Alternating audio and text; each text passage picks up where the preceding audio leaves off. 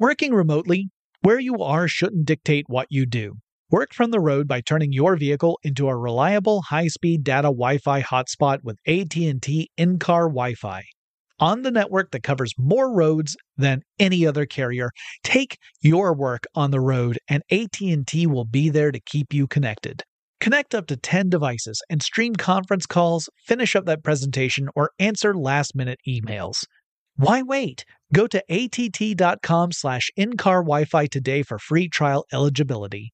Based on independent third-party data, number of devices varies by manufacturer. Always pay careful attention to the road and don't drive distracted. Wi-Fi hotspot intended for passenger use only when vehicle is in operation. Compatible device and vehicle required. We all can't help but wonder what adventure lies just over the next ridge. A Nissan Rogue, Nissan Pathfinder, or Nissan Armada will take you there. If you're taking on your adventure in a new 2024 Nissan Rogue, class exclusive Google built in is your always updating assistant to call on for almost anything. Google Assistant, Google Maps, and Google Play Store are built right into the 12.3 inch HD touchscreen infotainment system of the 2024 Nissan Rogue. Nissan's SUV has the capabilities to take you where you want to go. Learn more at nissanusa.com. BP added more than $70 billion to the U.S. economy in 2022 by making investments from coast to coast. Investments like building charging hubs for fleets of electric buses in California and starting up new infrastructure in the Gulf of Mexico. It's and, not or. See what doing both means for energy nationwide at bp.com slash investing in America. No surprise here, but you know I gotta have my devices when I travel. I would be lost without my smartphone. I use it for directions, to find things to do, and most importantly, where to eat. I rely on it as a digital music player to enhance my experience as I explore a new place.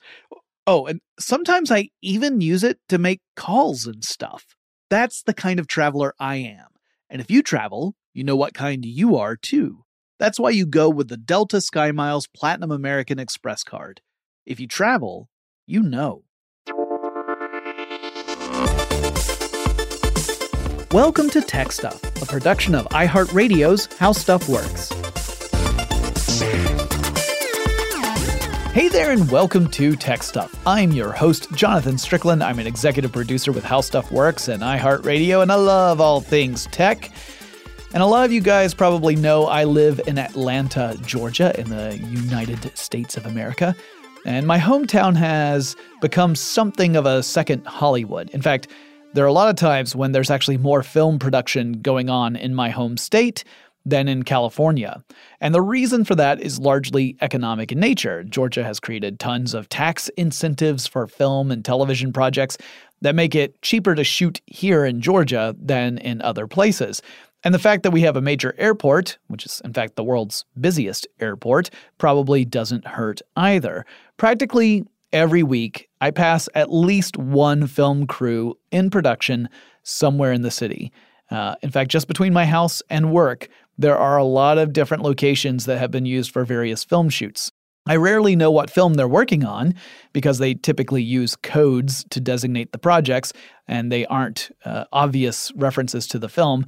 But I do know that right across from my own house, I've had movies like Goosebumps, Hunger Games, Baby Driver, and Bad Boys 3 shoot there. You can even see my house in the background of a couple of those movies. But anyway, that got me to thinking about the terminology of film and film sets and how that relates to technology.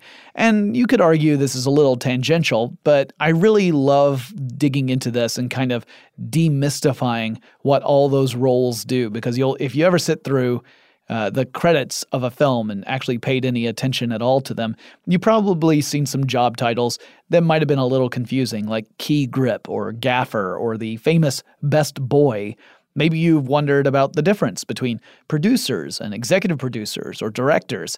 And there are lots of phrases and words used on set that could be a little bit confusing. I'll do another episode in the future about some of the terminology that film folks use. But today we're really going to ex- explore the origin of the names for various uh, uh, roles, uh, the the cast and crew of films.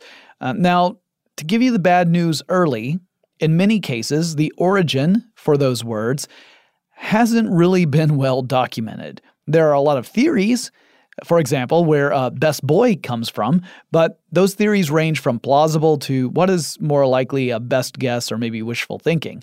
So let's take a look at the terms to describe the people who work on films. Some of this is going to be really simple stuff. Some of it you probably already know, and some of it might be new to you. So here we go. Let's start with the executive producer or executive producer's role.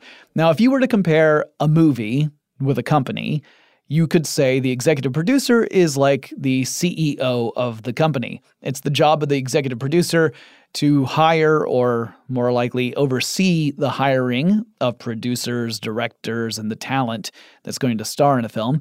Uh, they might be more connected to the film and serve other roles. It's possible for an executive producer to also do something else, maybe direct the film, maybe a writer. Uh, in the case of some of the Marvel films, you occasionally see some of the actors listed as executive producers. On the other hand, you could have executive producers that never visit a set at all, that have no connection to a movie uh, once it starts shooting. Rather, they're managing multiple projects back in the home office of the movie studio. They also are often in charge of getting funding for a film. Now, on an independent film, an executive producer might be funding the film largely through their own assets. They might be personally funding that movie. But in other cases, you might have executive producers who are wining and dining potential investors to fund the, the production of a film. They're usually in charge of making sure that the money needed to pay for the production is available. And they're also the ones you do not want to tick off if you have to go and tell people that your film is going over budget, because that means you're going to have to ask for more money, and the executive producers are the ones in charge of it, and they might have some pretty tough questions for you as to why your film is costing more than it was projected. Now, not all films have executive producers. Some only list producers in their titles. And they can do many of the same roles that executive producers follow. However, uh, producers tend to be on set. They don't always appear on set, but a lot of them do work day to day on set, supervising the production of the film, making sure things are going well and that nothing uh, unexpected is happening that could impact the timing of the film or, because time is money, the budget of the film. All department heads in a film production ultimately report up to the producer. And the producer also works with the director to try and make the director's vision a reality, or in some cases, the producer will work with the director in order to talk that director out of an idea that could be too expensive or too difficult to pull off. The producer also is in charge of making sure other departments are operating within that budget that's set for the film on that day to day basis, and the producer is involved through the entire process, all the way from pre production before any film is shot at all to the distribution of the movie to theaters. Some film projects are really, really big and they require multiple producers, particularly if there are different crews that are filming in separate parts of the world. So you can have co producers who are all of the same level. They, they are sharing producer credit, so it's not like one producer is over the others, uh, but they're all overseeing different parts of a production. Uh, you can also have an associate producer or line manager. These are sort of the next in command, kind of the lieutenants of the producers. They oversee specific tasks, usually designated by the producer. So they they if you don't like the lieutenant analogy, you could think of them as a vice president of a company. So they might oversee a secondary film crew that's capturing footage that's going to be inserted into the film. You know, a film crew that's going to be focusing on stuff that doesn't require the director or any of the main talent of the movie to be in it. A line producer tends to be the person specifically supervising the budget of a film, so they're very much taking a close look at the numbers. You can also have task manager producers who are in charge of specific parts of a project. And then you also have coordinating producer, producers. Uh, their job is to make sure everyone involved in the production of a film remains in step and informed of what's going on so that no one is left behind if something changes or there needs to be a, a shift in scheduling or anything like that. A production manager, for example, is in charge of supervising the production budget to the various departments, and that includes scheduling of crew and equipment and covering crew salaries. Uh, they report their needs to the line producer, who then makes sure that those needs are met or comes up with a really good reason why they can't do that.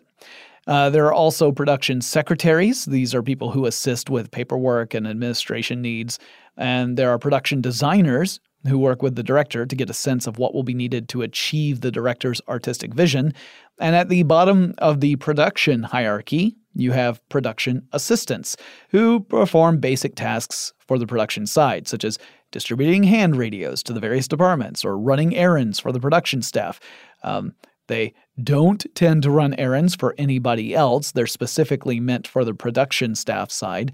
So you can think of the the sides of a film being the production side, which is talk, you know, all the stuff that's necessary to make sure everybody else has what they need to make the movie. You have the uh, the creative side, which would be like the director and all the talent, and then you have all the crew who are doing the actual physical work to support that. So you kind of have like these three columns in a way. Now, I've mentioned the director a couple of times, but what does the director actually do? Well, that's the person who is the lead creative artist on set. So ideally, the director sets the vision for the film. What is the film going to look like? What is the tone going to be? What sort of reaction is the film supposed to evoke from the audience. So, ideally, if someone is watching the film, how should they feel from scene to scene? You know, if it's a horror movie, you need to feel uneasy and fear and tension. If it's a comedy, you need some tension offset by laughter, which relieves that tension. These sort of ideas. So, the director is the person who says, this is my goal. Here's how I'm going to achieve my goal, and then has to communicate that out to other departments in order to make that a reality. They're also in charge of directing the talent to get the performance the director has in mind. Talent is the word used to describe all the actors in a in a film. Um, it's also the word that tends to be used to describe me as a podcaster, and I find it funny to be referred to as the quote unquote talent. But that's just an industry term. So the directors are in charge of making sure the actors are giving the performance that the director had in mind in order to create the movie that they want to make. Um, they work closely with the heads of the other creative departments to achieve this specific vision, and uh, they might work very closely with the writer. Uh, in some cases, calling for script revisions if the director feels that they need to move in a in a different way to achieve the overall goal. They might say, "Well, our goal is to creep out the audience because this is a horror movie, but this scene is messing things up because it's it's changing up the pacing. It's uh, I, I, want to keep increasing tension, and this one kind of relieves the tension in a in a point where I don't want that to happen. Let's do a rewrite. That can happen. Uh, the director will frequently work well beyond the filming stage and even have a hand in the editing department. Uh, that's a pretty big departure from how directors work in live stage theater. Typically, if you're talking about a stage production, you know, a play or a musical or something like that, the director will step away once a show opens. So the director is heavily involved with a theatrical show all the way up until opening night and then tends to step back. And at that point, the management of the show largely falls to the stage manager. But with a film, even after all the performances have been completed, after everything's been captured on film or, or digital video, Directors will often play a part because so much of a movie can be shaped in the editing department. And I'll talk about editing more at the end of this episode. Now, you've probably also seen credits for things like assistant director, uh, often shortened to AD. You might have seen first AD and second AD. Now, these aren't assistants to the director. They're not like running off to grab coffee or anything. They're rather very important members of the creative team. And typically, it's the first assistant director's job to take a shooting script, break it down into scenes, and then create a, a, shooting schedule in an attempt to build the most efficient production approach as possible, which is why films are typically shot out of sequence, which means they're not filmed in the same chronological order as the scenes play out when you watch the finished movie. So you could go and watch a movie and you might see an opening scene that was actually shot months after the final scene of the movie. Uh, and, you know, it doesn't play out that way when you watch it, but that's how it was produced during filming. The first assistant director determines the shooting order. And again, the goal is mostly to figure out what's the most efficient means for us to make this movie, because time is money. So, one way the first AD might do this is to take note of all the locations needed in the script and try to group similar scenes, like scenes that are set in the same location, together so that over the course of several days, the crew and talent can knock those scenes off the shoot list. And once it's done, assuming that they have they're confident that they're done with that location, they can strike that set and uh, and not have to worry about it again. And that gives other crew members time to build and dress the other sets that are going to be needed in upcoming scenes and have that ready to go as soon as the first group is done. Now, this isn't always possible. Sometimes two scenes in the same set rely on drastically different set dressing. For example, if you have a big action movie in which characters are in one location before something catastrophic happens, like a, a massive explosion, and then you might re- revisit that scene later in the movie. Well, obviously, that's going to look dramatically different, so you may not shoot those two sequences back to back. You may have a break between while you're changing out the set. Now, the first AD also helps manage the schedule for the talent, the crew, and the equipment needed each day. You're going to hear this said over and over again because this is a huge endeavor. If you're talking even for a small film, it's a big it's a big issue. But for really big movies, you need a lot of people working together to organize all this stuff because you're just looking at a massive number of people, a large amount of equipment, uh, potentially tons of props and costume pieces. So it's a it's a big endeavor. And when it comes to time to shoot the big action scene, everyone needs to know who needs to show up and when. Now, the second assistant director works with the first AD to achieve those goals, and it often falls to the second AD to create what are known as call sheets. And a call sheet is the list of all the people needed on any given day of shooting. So you check the call sheet, and if your name is on there, you know that you need to show up that day. And uh, typically you have a call time as well, what time you need to be on set, ready to go.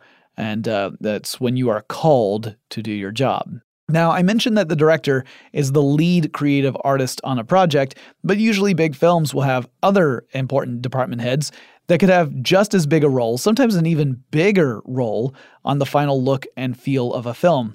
Their job is to do what it takes to achieve the goal that the director has set out, but they can create their own stamp on a film's feel. So if you follow the industry, you will see names of people who haven't necessarily directed films but have taken one of these positions, you know, uh, in lots of films. You know, they've headed up a department and they've developed a reputation and you can see their impact from the different movies they've worked on.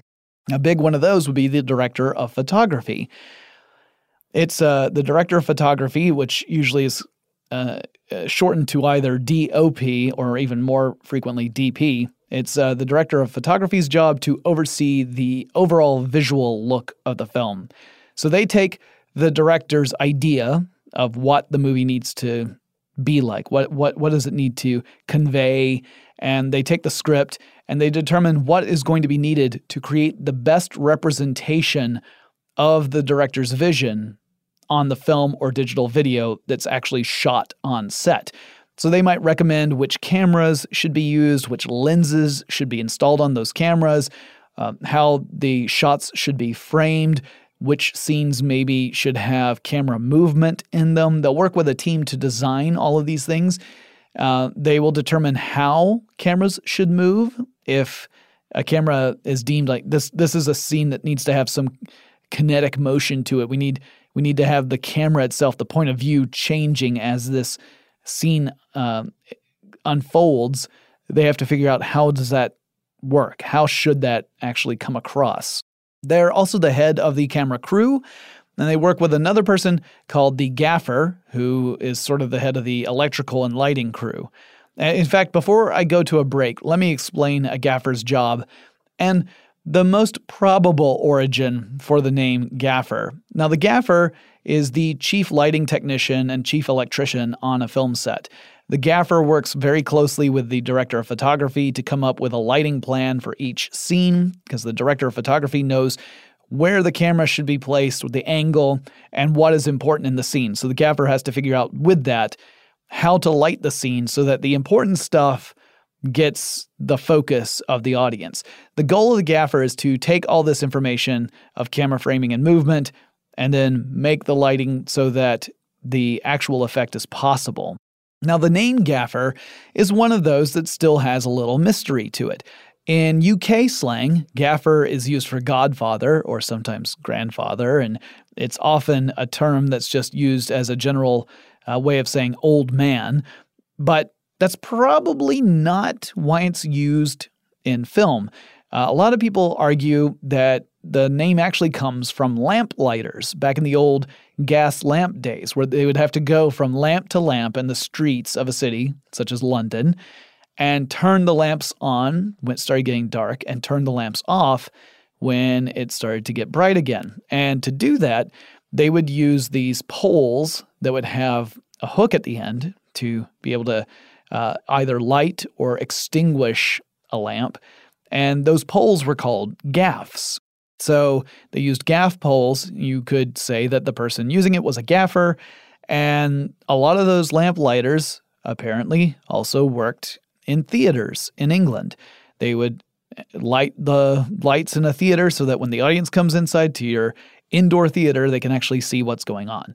And because the gaffer is the head lighting technician, the name was transferred over to the film world, and they typically oversee the entire electrical department. Now, I've got some more terms to cover as soon as we come back, but first let's take a quick break.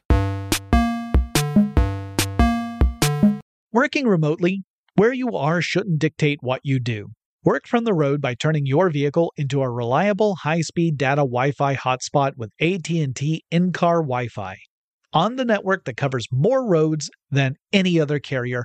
Take your work on the road and AT&T will be there to keep you connected. Connect up to 10 devices and stream conference calls, finish up that presentation or answer last-minute emails. Why wait? Go to att.com slash in-car Wi-Fi today for free trial eligibility. Based on independent third party data, number of devices varies by manufacturer. Always pay careful attention to the road and don't drive distracted. Wi Fi hotspot intended for passenger use only when vehicle is in operation. Compatible device and vehicle required. BP added more than $70 billion to the U.S. economy last year by making investments from coast to coast. Investments like building charging hubs for fleets of electric buses in California and starting up new infrastructure in the Gulf of Mexico. It's and, not or. See what doing both means for energy nationwide at bp.com slash investing in America. No surprise here, but you know I gotta have my devices when I travel. I can't fly without my portable chargers and noise canceling headphones keeping me immersed, and I'd be lost without my smartphone. In a new place, it's my connection to the familiar. I rely on it to get directions around town. I use my smartphone to look up things to do, or, most importantly, where to eat. In countries where I don't speak the language, my phone becomes a universal translator. And heck, it can double as a digital camera, giving me the opportunity to snap unforgettable pictures of the sights that inspire me and fill me with joy. That's the kind of traveler I am. And if you travel, you know what kind you are too. That's why you go with the Delta SkyMiles Platinum American Express card. If you travel, you know. There's plenty to celebrate in March and. Ex-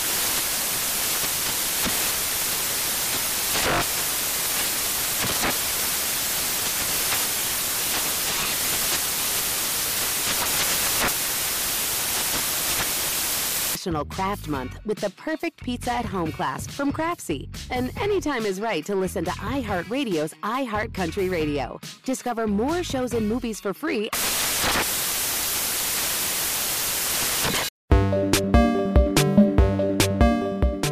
Now, before I continue down the road with lighting, let's jump back to photography for a second. So, director of photography is the head of the department, but there are a lot of other jobs in that group. There are the camera operators who physically control and operate cameras during the filming process.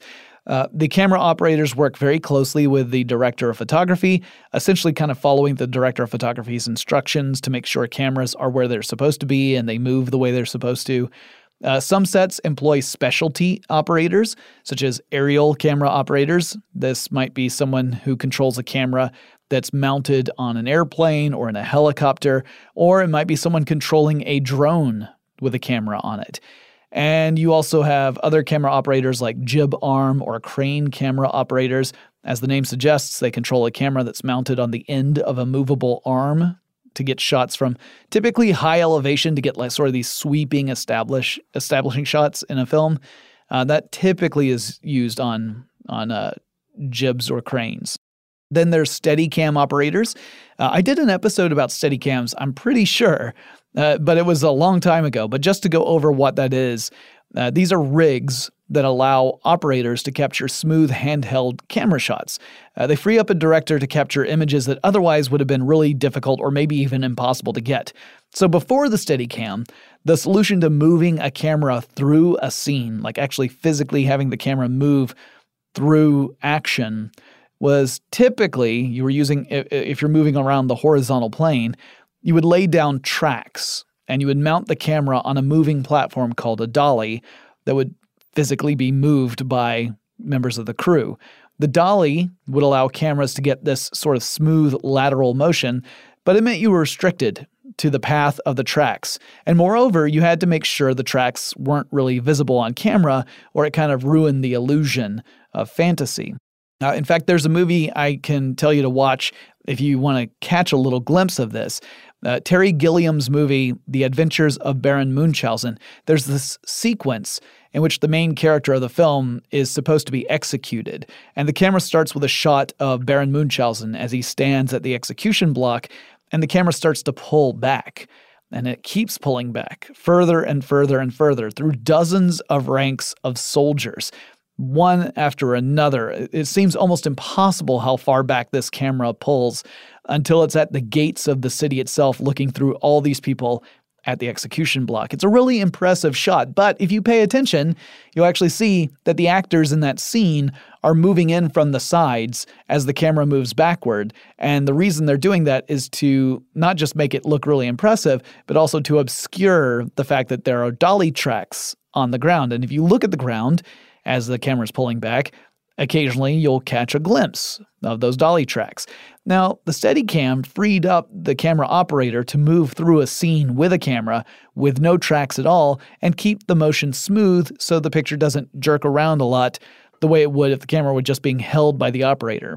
In recent years, we've seen a lot of that sort of jerky cam handheld uh, action that that became sort of an aesthetic uh, recently, and and by recently I mean in the last ten years or so, you've seen a lot more of that. But before that, there was a lot of emphasis on this smooth motion. Now, I should mention the Steadicam existed long before Baron Munchausen came out. Gilliam chose the dolly option to create a particular visual effect that would have been very hard to do even with the Steadicam, so it was done purposefully. And a Steadicam rig typically has a mechanical arm attached to a harness uh, worn by the camera operator, and it uses some cool mechanical elements to smooth out motions.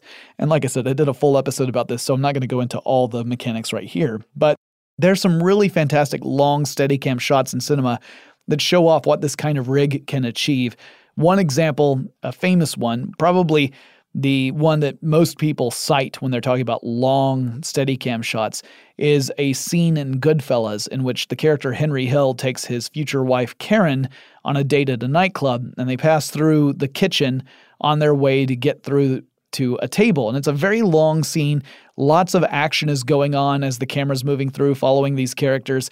And it would have been impossible without the use of a Steadicam unless you were just going to deal with a very shaky kind of experience, which would have taken away from the effect.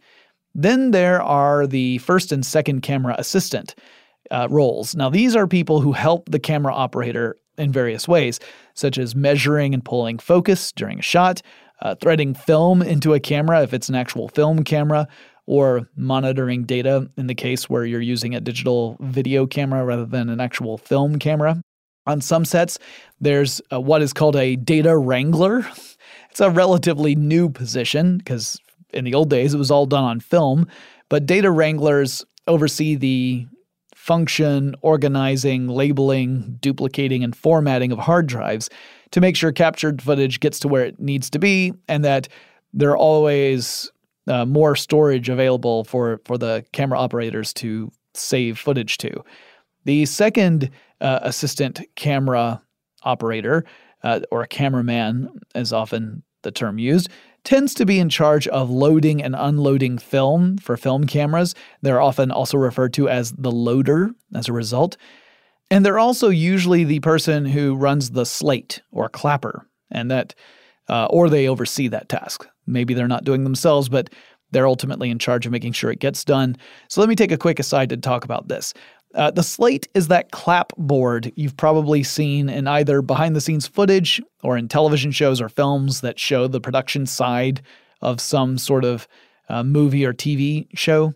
Uh, this is the little board. It's it's white and black. Typically, it's got a little uh, uh, lever that goes up and can slam down and make a clapping noise. And it's got stuff written on it.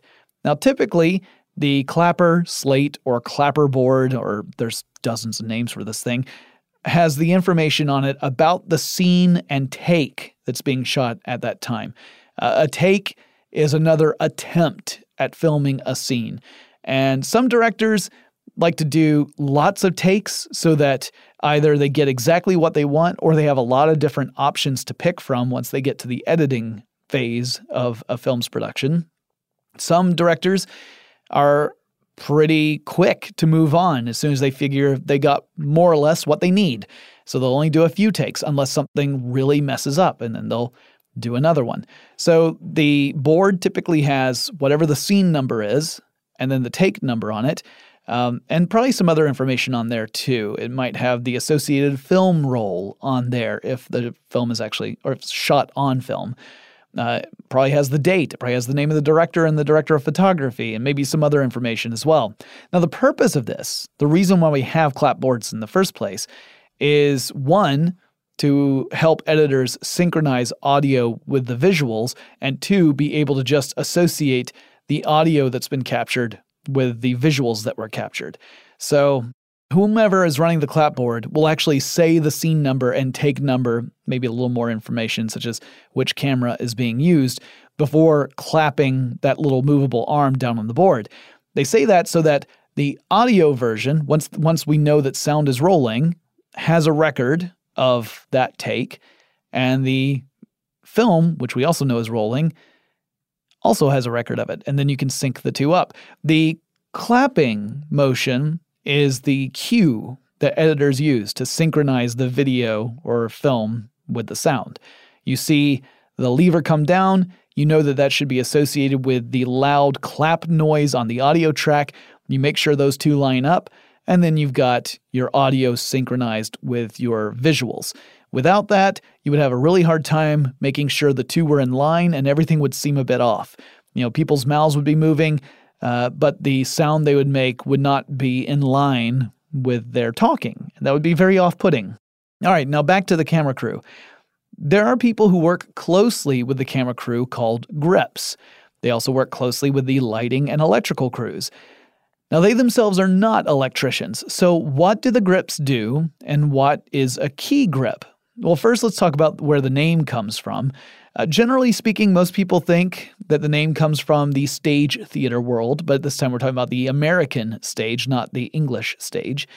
And in American theater, it was shorthand for the stagehands who would help move scenery during a show. So between scenes, maybe the curtain comes down, or maybe there's a, a scrim or something that's hiding the upstage from everybody the grips come in, they grip the scenery, and they haul it off to wherever it needs to go. Now, in the film world, they do a little bit more than just lug stuff around. The grips are responsible for acquiring, building, maintaining, setting up, and breaking down all the equipment that supports the cameras. And that includes stuff like tripods, dollies, cranes, jibs, the dolly tracks, and other rigs. They might have to build rigs that can hang from supports or be mounted to a vehicle or otherwise help support a camera if there isn't a, market solution out there already. In the case of dollies, they are also the people who push the dolly along the track as the camera operator captures a shot, at least if you're not using a motorized dolly.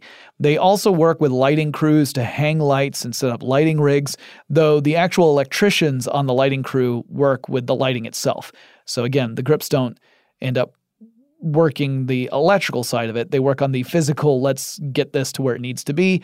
Uh, the key grip is the head grip in charge, sort of the, the foreman or supervisor of the department, and frequently will end up working with the main camera in a film production. So the key grip and the gaffer work together closely to make sure the lighting and the camera support are all in place. Now, both the key grip and the gaffer can have a position under them called the best boy, and this is where a lot of mystery comes back into play. The best boy position isn't really just an assistant. Uh, typically, the best boy is, is responsible for doing stuff like hiring the crew in their respective department, whether that's in the grips or in the electrical and lighting department. They schedule the crew, they coordinate between departments, they might oversee equipment rentals, uh, they can oversee the day to day operations of those departments. So they are the supervisors under the foreman. Uh, so, where the heck did the term best boy come from? Well, one popular but probably apocryphal explanation is that it comes from the early days of film production before all the roles on set had been established and unionized. So, but back in those days, you had a lot more loosey goosey collaboration between the lighting crew and the grip crew. And in those days, goes the story, you would have the key grip or the gaffer asking one another to lend someone from the other team to help out on their team. So the gaffer might go to the key grip and say, uh, I need somebody to help us out. Send over your best boy. So, in other words, send over whomever's on your team who's really good at what they do because I need someone who's going to pick up what I need them to do very, very quickly. And we got to get this done. And that was generally placed as this is the origin of the term. And that uh, eventually the term began to be used for the supervisor of the grip or electrical teams. The idea being that whomever is doing the best job is going to get promoted to supervisor, so they're the best boy. Now, the term is likely apocryphal, or at the very least, there's no real source to support it, apart from, hey, you know, that sounds like it makes sense.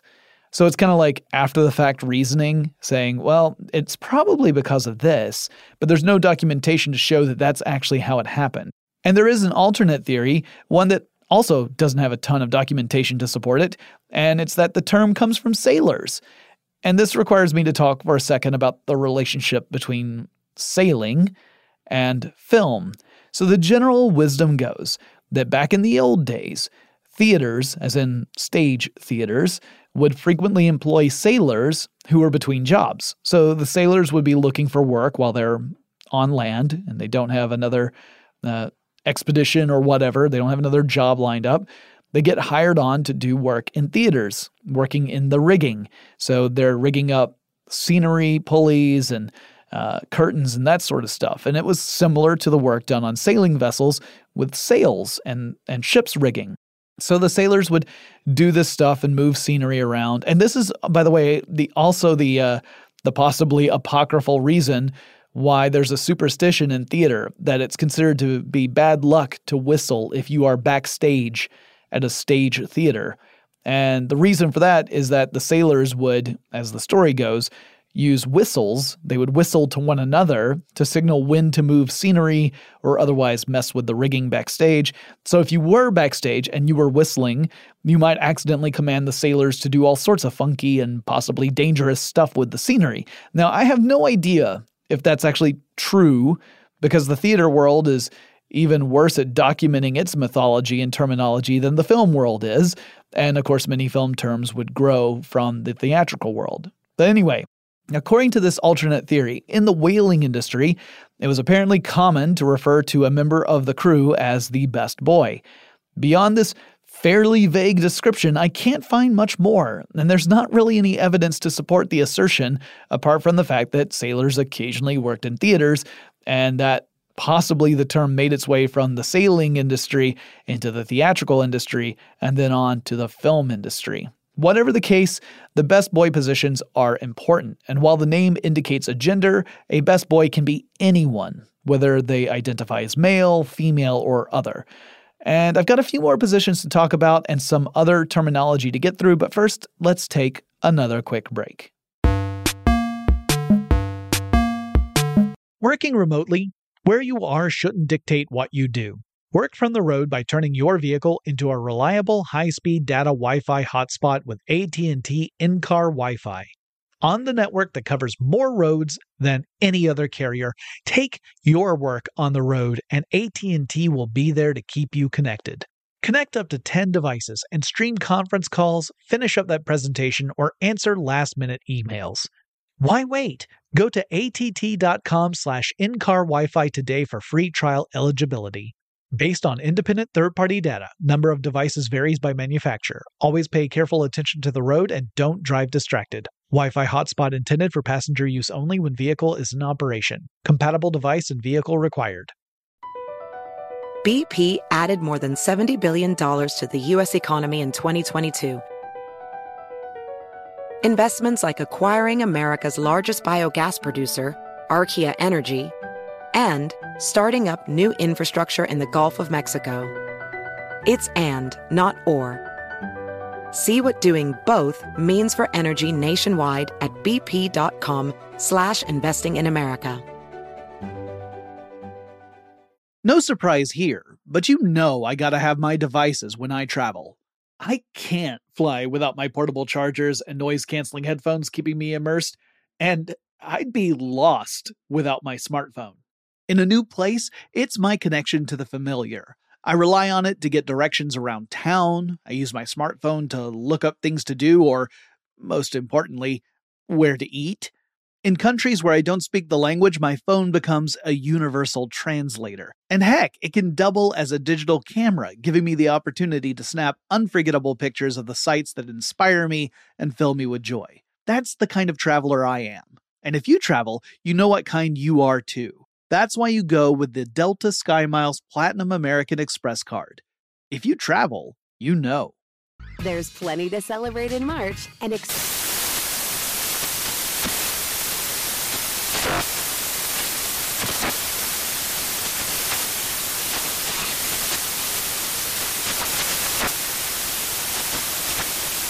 National Craft Month with the perfect pizza at home class from Craftsy. And anytime is right to listen to iHeartRadio's iHeartCountry Radio. Discover more shows and movies for free. Working remotely, where you are shouldn't dictate what you do. Work from the road by turning your vehicle into a reliable high-speed data Wi-Fi hotspot with AT&T in-car Wi-Fi. On the network that covers more roads than any other carrier, take your work on the road and AT&T will be there to keep you connected. Connect up to 10 devices and stream conference calls, finish up that presentation, or answer last-minute emails. Why wait? Go to att.com slash in-car Wi-Fi today for free trial eligibility. Based on independent third-party data, number of devices varies by manufacturer. Always pay careful attention to the road and don't drive distracted. Wi-Fi hotspot intended for passenger use only when vehicle is in operation. Compatible device and vehicle required. Across America, BP supports more than 275,000 jobs to keep energy flowing. Jobs like building grid-scale solar energy in Ohio and producing gas with fewer operational emissions in Texas. It's and, not or. See what doing both means for energy nationwide at bp.com slash investing in America. No surprise here, but you know I gotta have my devices when I travel.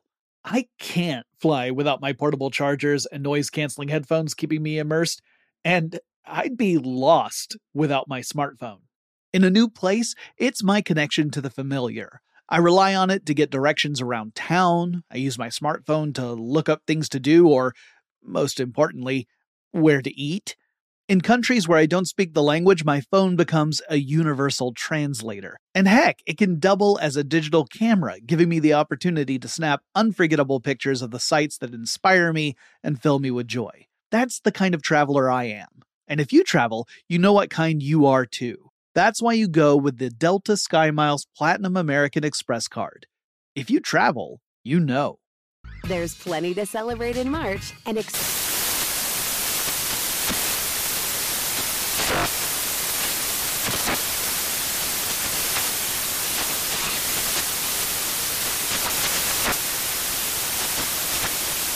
National Craft Month with the perfect pizza at home class from Craftsy. And anytime is right to listen to iHeartRadio's iHeart Country Radio. Discover more shows and movies for free.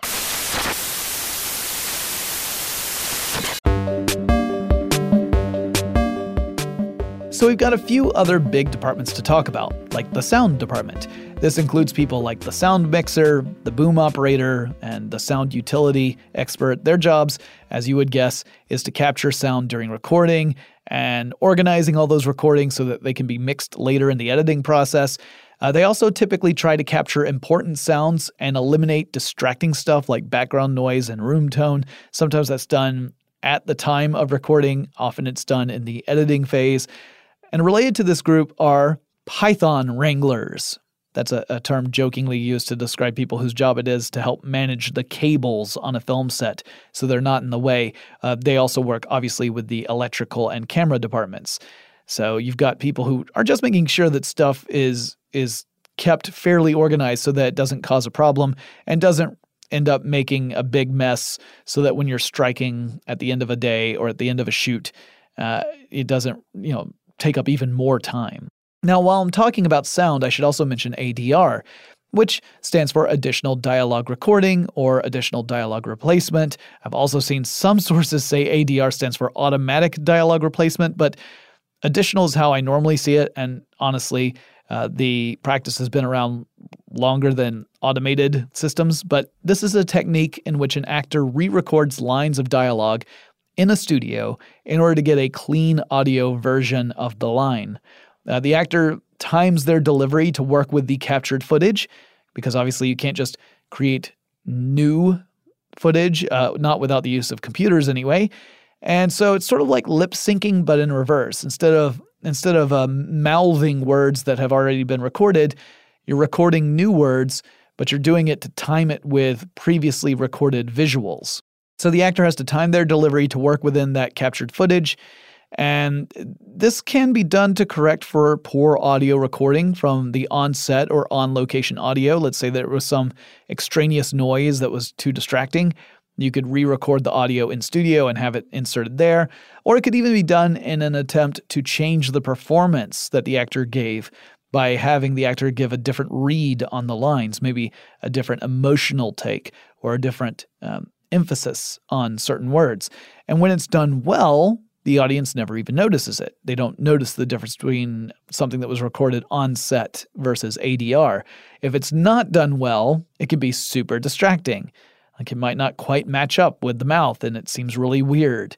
Uh, then you have the art department. This falls under the command of the film's production designer, who helps determine the look of a film outside of the camera and lighting departments.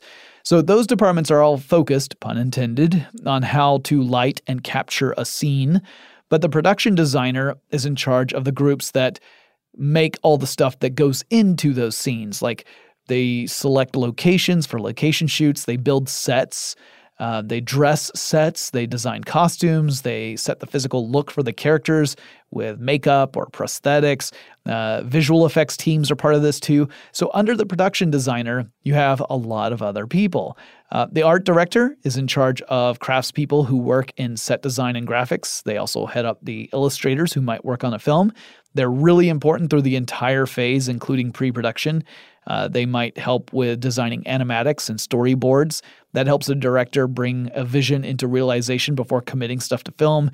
So you could say, like, I'm thinking of having the camera in this particular position, and this is how I'm imagining the uh, the scene playing out. You can have an artist kind of draw out what they feel the the director is saying, and sort of build out a comic book or even crude cartoon version of whatever the action is going to be.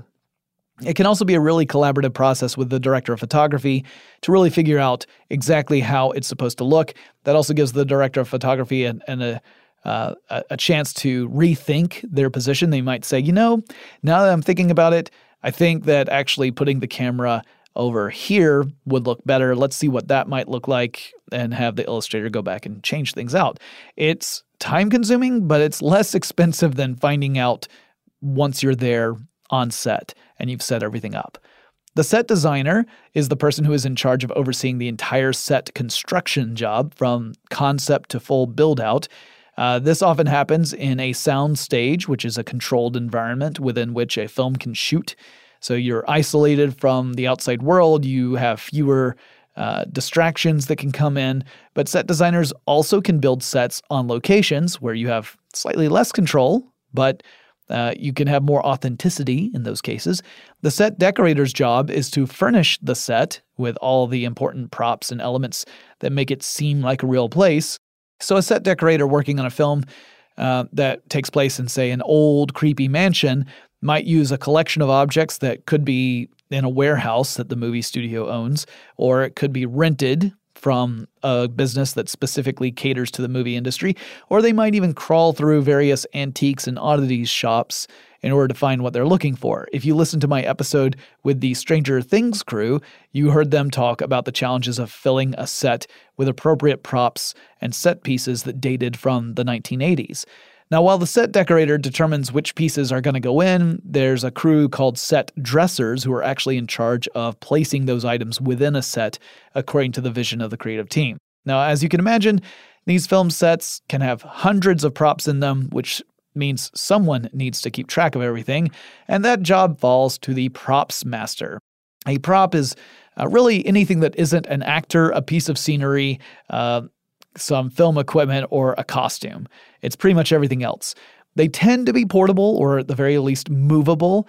Uh, some people will actually only use the word prop to mean anything that an actor actually interacts with within the film. So, in other words, if there's a book that an actor has to pick up and, and look through, that book would be a prop. But maybe there's a stack of books that are on the set that the actor never touches. They're just set dressing.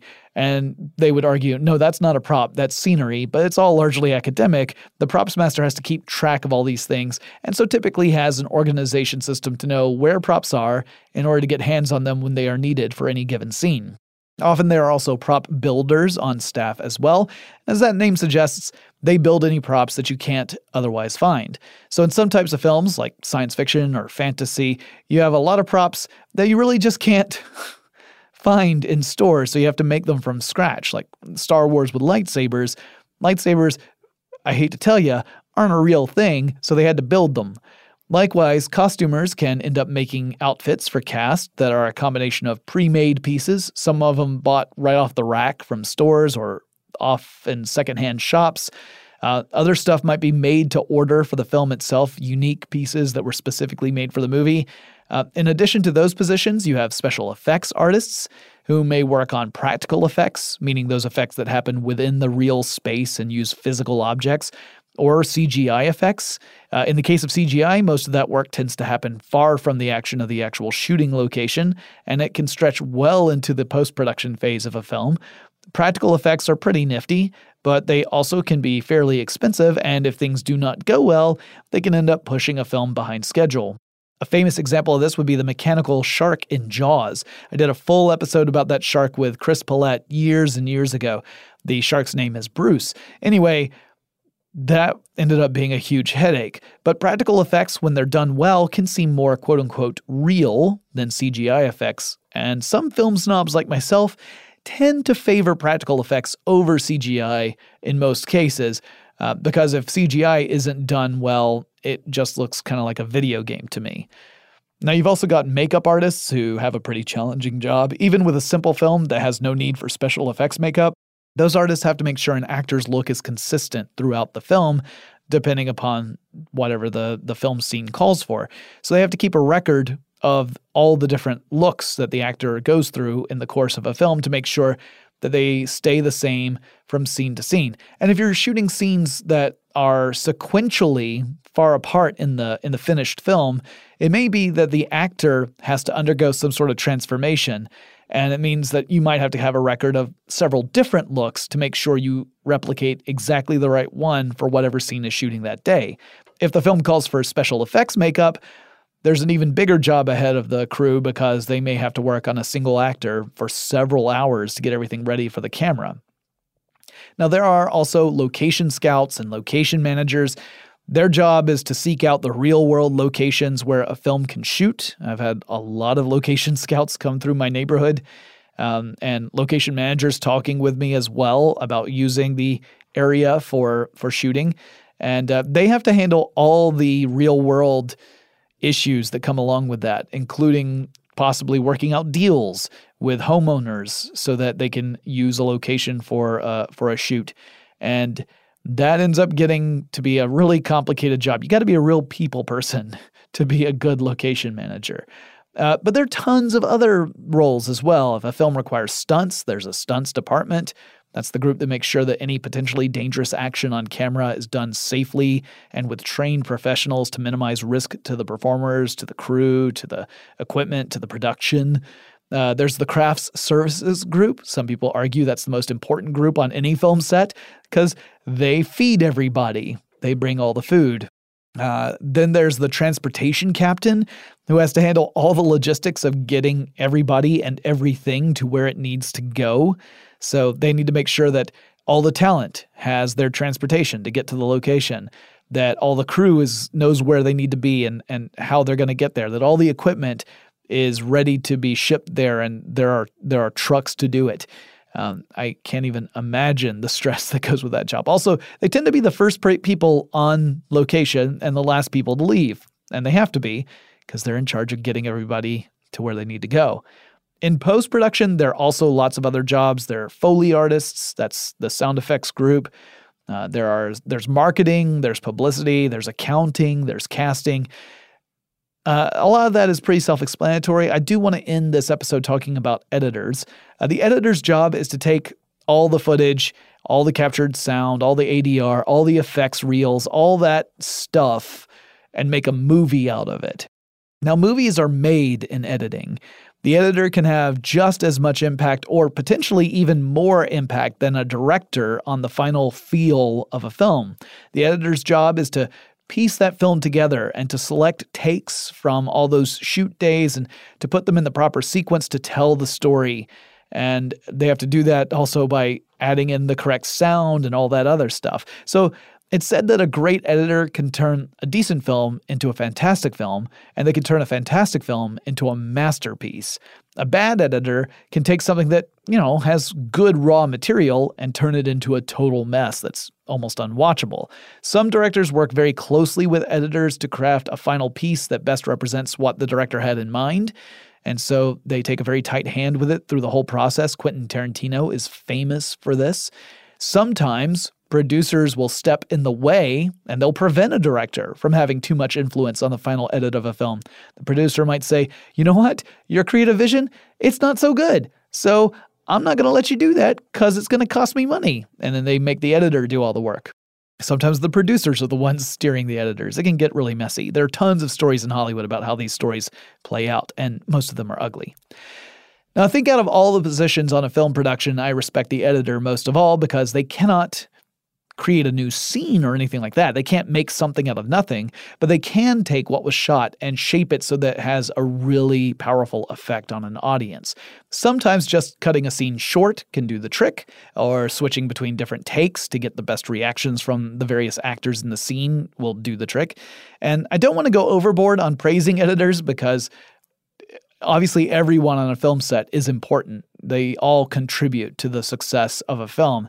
But really, the editor uh, helps take all that stuff and create a final picture. And that is the rundown on the basic roles behind the scenes on film productions. Like I said, I plan to go into the the various sayings and terms used on film sets to describe the process of making films in a future episode uh, after a couple more episodes. But for now, let's say it's a wrap. Now, if you guys have any suggestions for future episodes of Tech Stuff, you can write me an email. The address is techstuff at howstuffworks.com. Or you can pop on over to our website. That's techstuffpodcast.com. There you are going to find the archive of all of our older episodes, links to our social media accounts, as well as a link to our online store. And I will talk to you again really soon.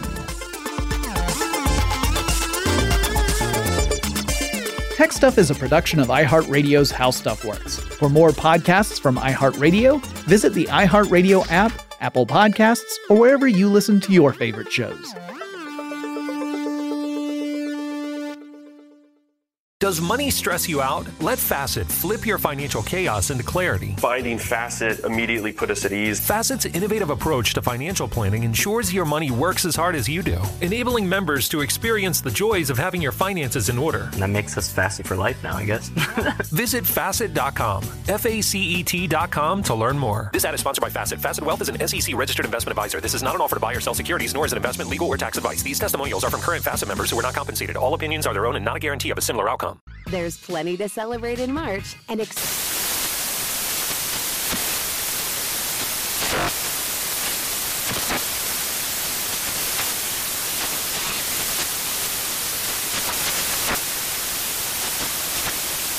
National Craft Month with the perfect pizza at home class from Craftsy. And anytime is right to listen to iHeartRadio's iHeart Country Radio. Discover more shows and movies for free. This is Holly Fry from Stuff You Missed in History class. The national sales event is on at your Toyota dealer, making now the perfect time to get a great deal on a dependable new SUV, like an adventure ready RAV4. Available with all wheel drive, your new RAV4 is built for performance on any terrain. Or check out a stylish and comfortable Highlander with seating for up to eight passengers and available panoramic moonroof. You can sit back and enjoy the wide open views with the whole family. Check out more national sales event deals when you visit buyatoyota.com. Toyota, let's go places. Managing your diabetes just got easier. The powerful new Dexcom G7 lets you see your glucose numbers on your compatible watch and phone without finger sticks. And because Dexcom G7 is the most accurate CGM system, you can be confident in your food, exercise, and medication decisions. And all those decisions can lead to big results like more time in range and lower A1C. Get started at Dexcom.com. Dexcom data on file 2023. If your glucose alerts and readings from the G7 do not match symptoms or expectations, use a blood glucose meter to make diabetes treatment decisions. For a list of compatible devices, visit Dexcom.com slash compatibility.